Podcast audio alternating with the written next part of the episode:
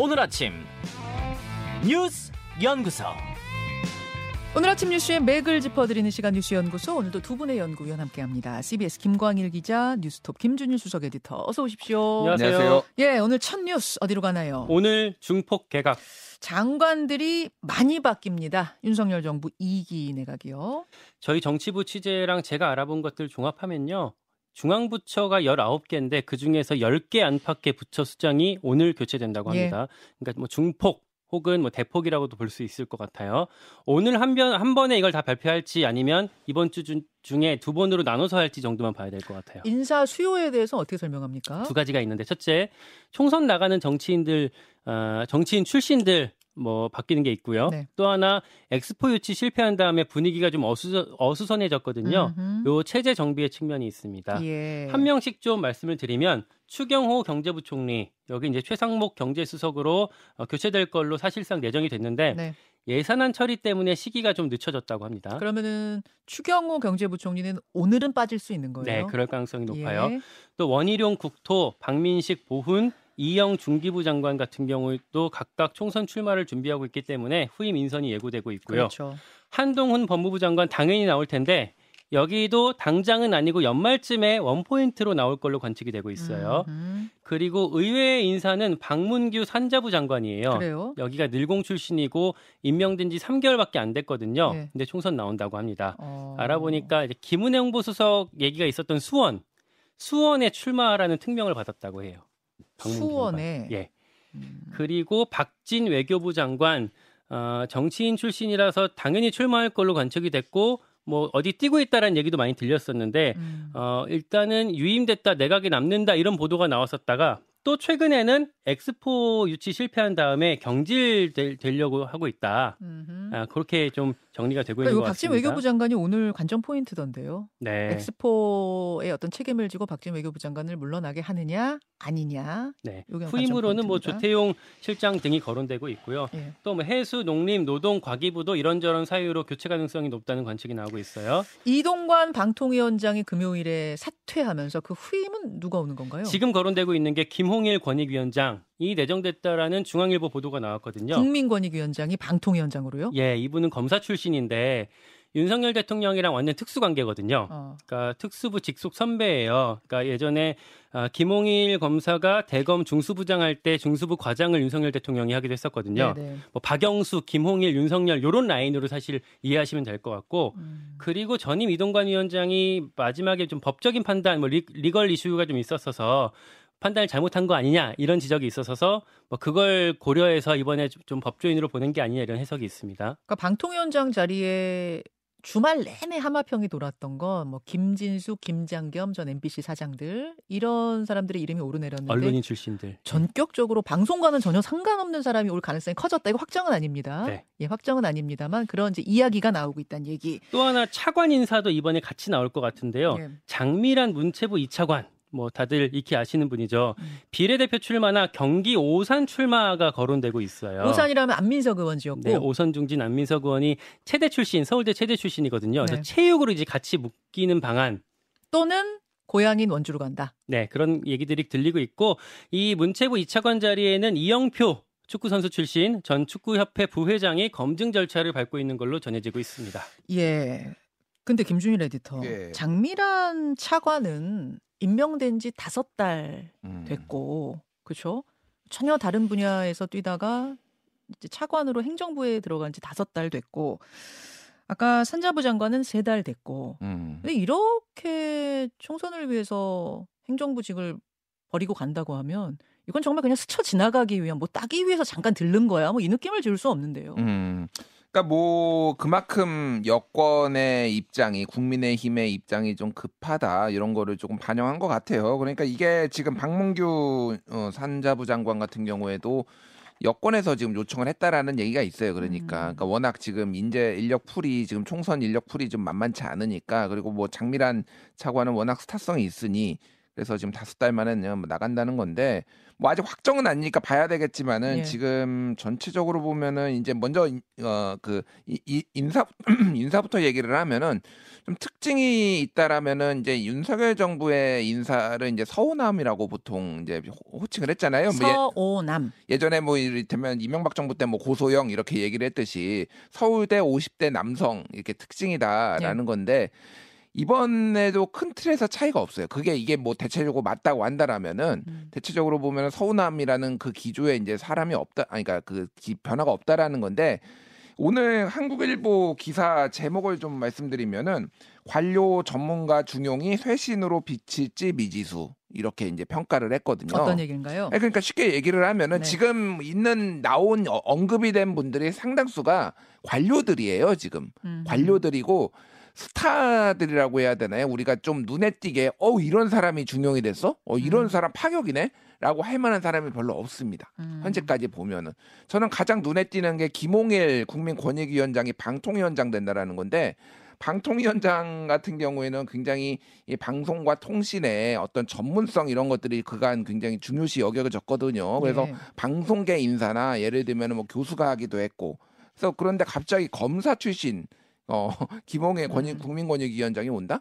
이걸 어떻게 해석을 해야 음, 되나 뭐 이런 생각이 드는 거죠 그러니까 근데 저는 스타 예. 깜짝 스타가 와야 될 필요는 없는 것 같아요 장관 음. 자리에 다만 중요한 건 전문성 같아요 뭐 관료가 승진하는 거 저는 그건 문제 없다고 보는데 문제는 얼마나 전문성을 갖춘 인재가 오느냐 그 부분일 텐데 말씀하신 것처럼 방통위원장에 정말로 권익위원장이 오는 거라면 음. 그분이 정말 전문성을 갖고 있나 그 부분이 이제 의문을 의문 부호를 찍게 된다는 거죠 그러니까 뭐 이제 모든 사람을 다 깜짝 스타로 할 필요는 없는데 예. 이번 인사에 그러면 누가 제 눈에 띄냐? 음흠. 라고 한다라면 저는 김홍일이 제 눈에 띄는 거예요. 그러니까 음. 검사가 지금 방통위원장 오는 게 제 눈에 띄니까 뭔가 굉장히 안정성을 중시를 하기는 했는데 음. 이 부분이 이제 국민들 눈에 어떻게 비춰질지 이게 좀 중요한 것 같습니다. 그렇죠 또 하나는 이제 대통령실도 거의 인사가 끝났거든요. 예 대통령실 인사는 거의 돌려막기다. 뭐 이 정도 얘기가 뭐뭐 나올 정도로 사실은 그 사람이 그 사람이에요. 예를 들면은 이관섭 뭐 정책실장 같은 경우에도 이제 계속 국정 국정과 관련해서 일을 했고 뭐 한호섭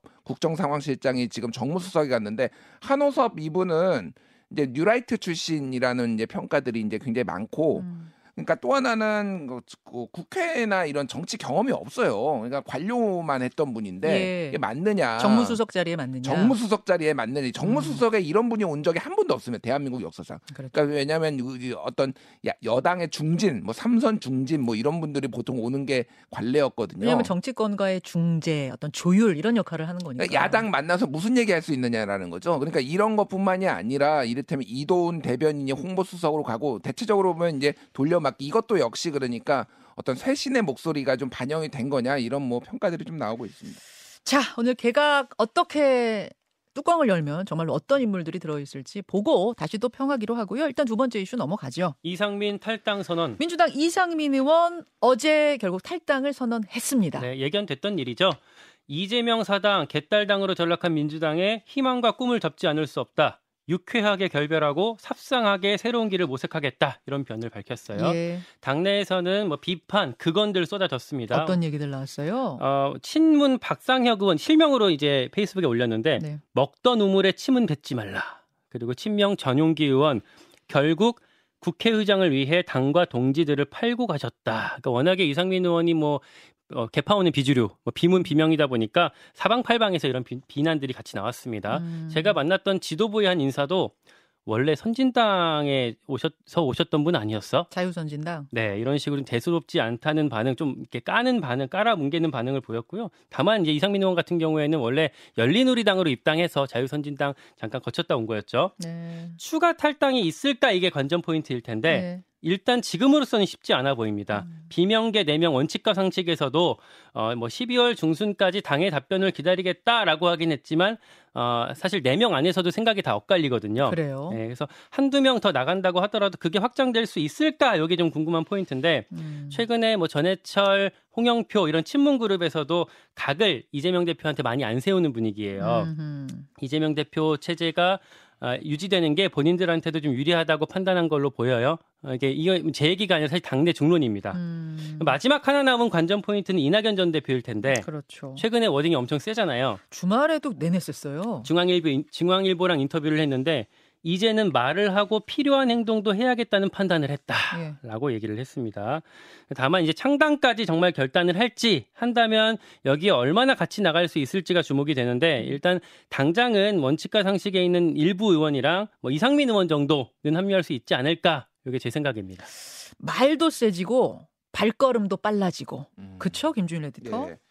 그 원칙과 상식이 오는 10일에 이제 당 혁신의 필요성에 공감하는 인사들과 대규모 토론회를 연다고 합니다. 토론회요? 예, 토론회요. 예. 그래서 이제 이게 좀 분수령이 될 것 같아요. 그러니까 음. 어쨌든 12월 중순을 얘기를 한 거잖아요. 그럼 이 네. 토론회에서 여러 가지 요구 사항이나 비판들이 나올 것이고 이게 이제 어떻게 되는지를 보고 음. 좀 판단할 것 같은데 아까 뭐 김광 기자가 얘기했듯이 여기에 원칙과 상식에 소속돼 있는 그 의원들도 생각이 좀 다 다릅니다. 음. 미묘하게 좀 다른 부분이 있어요. 조응천, 이원우, 예. 김종민, 윤영찬. 예, 그래서 뭐 이원우 의원 같은 경우에는 저희가 탈당을 전제로 뭐 실당을 전제로 시- 어, 신당 창당을 전제로 저- 어, 활동하는 건 아니고 어떻게 할지 좀 고민하겠다 뭐 이렇게 얘기를 하기도 했고 뭐 윤영찬 의원도 요구하는 부분들에 대한 전체 평가가 좀 필요하다 뭐 이런 얘기도 있어서 음. 실제 12월 중순이 되면 야 탈당이다 이렇게 뭐 하면서 따다당 나가고 그럴 것 같지는 않고요. 음흠. 결국은 12월 말 1월 초로 이것도. 가- 다 이제 뭐 묶이는 것 같습니다. 이낙연 전 대표하고 행보를 같이 할 가능성은 어떻게 보세요? 그러니까 남든 뭐 나가든 어떻게 음. 하든 간에 행보를 같이 할 가능성도 있어요. 그러니까 지금 얘기가 나오는 게 12월 10일에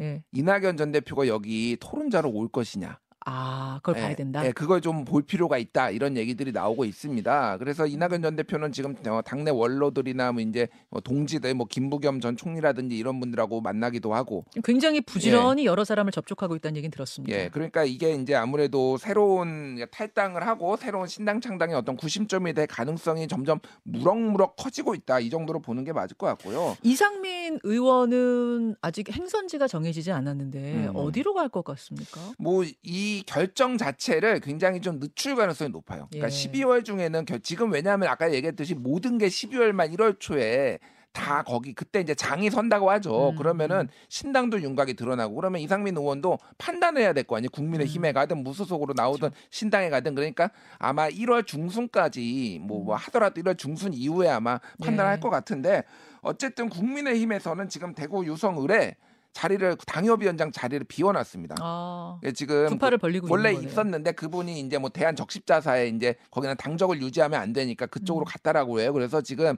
아예 새로 영입 안 하니까 빨리 와 음. 이상민 의원한테 빨리 오- 왔으면 좋겠다라는 걸 명백한 좀 시그널을 좀 보내고 있다 그래서 이상민 의원이 좀 고민이 깊어질 것 같은 게 근데 문제는 국회의장을 하겠다고 했잖아요 본인이. 지금 5선이고 이제 예. 6선이 되면은 국회의장 자격이 당연히 있죠. 근데 신당에 가면은 국회의장은 사실 육선이 되더라도 불가능하거든요. 그렇죠. 그러면 이제 그것도 국민의힘에 가더라도 국민의힘이 다 수당이 돼야지 이제 어, 그 국회의장이 되는 건데 여러 가지 좀 이상민 의원이 고민이 많을 수밖에 없을 것 같아요. 그러면은 왜 이렇게 빨리 탈당했는가? 요거에 대해서는 그러니까 본인이 밝힌 이야기들이 있어요. 음. 어, 괜히 이 마음을 이미 정했는데 이렇게 간 보듯이 당 안에 머물면서 있지 않겠다. 빨리 정하겠다 마음을 이제 이렇게 말했던 그 약속을 지킨 것 같습니다. 상황 좀 보기로 하고 다음 이슈 넘어가죠. 전쟁은 시간 문제. 한반도에서 전쟁은 시점 문제다. 북한이 이런 얘기를 했어요. 네, 적대적인 발언, 행동, 수위가 점점 더 거세지고 있습니다. 북한 군사 논평원에서 이렇게 밝혔어요. 조선 반도에서 물리적 격돌과 전쟁은 가능성 여부가 아닌 시점상의 문제다. 우리 군대는 그러니까 북한 군대는 이제부터 그 어떤 합의에도 구에 속박되지 않고 정상적인 군사 활동을 마음먹은 대로 전개할 수 있게 됐다. 요거는 그러니까 우리 정부가 9.19 군사합의 일부 효력 정지하고 정찰 위성 발사했던 걸 비난하면서 이렇게 주장을 한 거고요. 예. 그러면서 뭐라고 했냐면 올해 들어서 남조선이 전방 지역에서 수천 회 확성기 화- 도발했고 또 영공 영해 침입했다 이렇게 주장을 했는데 뭐 가짜 뉴스입니다 이거는 음. 우리군 그러니까 그런 그 확- 전방에서 확성기 방송 같은 경우 사실 9.19 군사 합의 이후에 한 번도 한 적이 없고요 어, 이런 발언을 왜 했냐 그러니까 북한이 추가 도발의 명분을 쌓으려고 하는 것 같다 이런 분석들이 나오고 있습니다. 김준일 에디터. 예. 이거 어떻게 봐야 됩니까? 그러니까 지금 어쨌든 일련의 담화들이 계속 나오고 있는데 이거는 정찰 위성 같은 경우에는 본인들의 주권적 권리 권리다 이렇게 좀 강조를 하고 있는 것 같습니다. 음. 그래서 이걸로 이제 상대방이 이제 뭐 딴지를 걸 경우에는 이제 강하게 대응을 하겠다 좀 으름장을 놓는 성격이 강한 것 같고 음. 지금 어쨌든 한반도 긴장 상태가 고조되고 있는데 미국, 아, 그러니까 북한의 눈은 아마 미국을 보고 있을 거예요. 음. 미국 대선이, 그러니까 지금 당장이 무슨 뭐 무력 충돌이나 이런 게 있기보다는 지금 재밌는 게 네. 트럼프 미국에서 트럼프가 이런 얘기를 했어요. 김정은이 나 좋아한다. 어제 나온 건데 13시간 전에 나온 건데 어. 핵 가진 자들과 좋은 관계는 좋은 것이다. 이렇게 얘기를 했다라는 거예요. 아, 김정은이 내 선대위원장이다 말하자면 그런 거예요. 뭐 나를 나 좋아한다. 그러니까 이게 풀 바이든의. 바이든의 대북 정책에 대해서 비판을 하면서 네. 어, 나는 김정은하고 좋아. 난 음. 김정은이 나 좋아하는 거 알잖아. 이렇게 얘기를 했다라는 거예요. 그러니까 지금 어쨌든 미, 북한의 눈도 미국으로 가 있을 겁니다. 그렇겠네요. 그래서 상당히 만약에 이제 트럼프가 아직 지지율이 더 높거든요. 현재 여론조사 보면은 예, 예. 그렇게 됐을 경우에는 새로운 지각 변동이 조금 벌어질 수도 있을 거다. 뭐 이런 얘기들이 나오고 있습니다. 묘하게 돌아가네요. 예, 여기까지 오늘 뉴스연구소 보고 제가 아까 전에 저 이름 하나 잘못 말한 게 있네요. 이진숙 전 대전 MBC 사장인데 제가 성을 바꿨습니다. 김진숙 죄송합니다. 정정하면서 두 분과 인사합니다. 고맙습니다. 고맙습니다. 김현정의 뉴스쇼는 시청자 여러분의 참여를 기다립니다. 구독과 좋아요, 댓글 잊지 않으셨죠? 알림 설정을 해두시면 평일 아침 7시 20분 실시간 라이브도 참여하실 수 있습니다.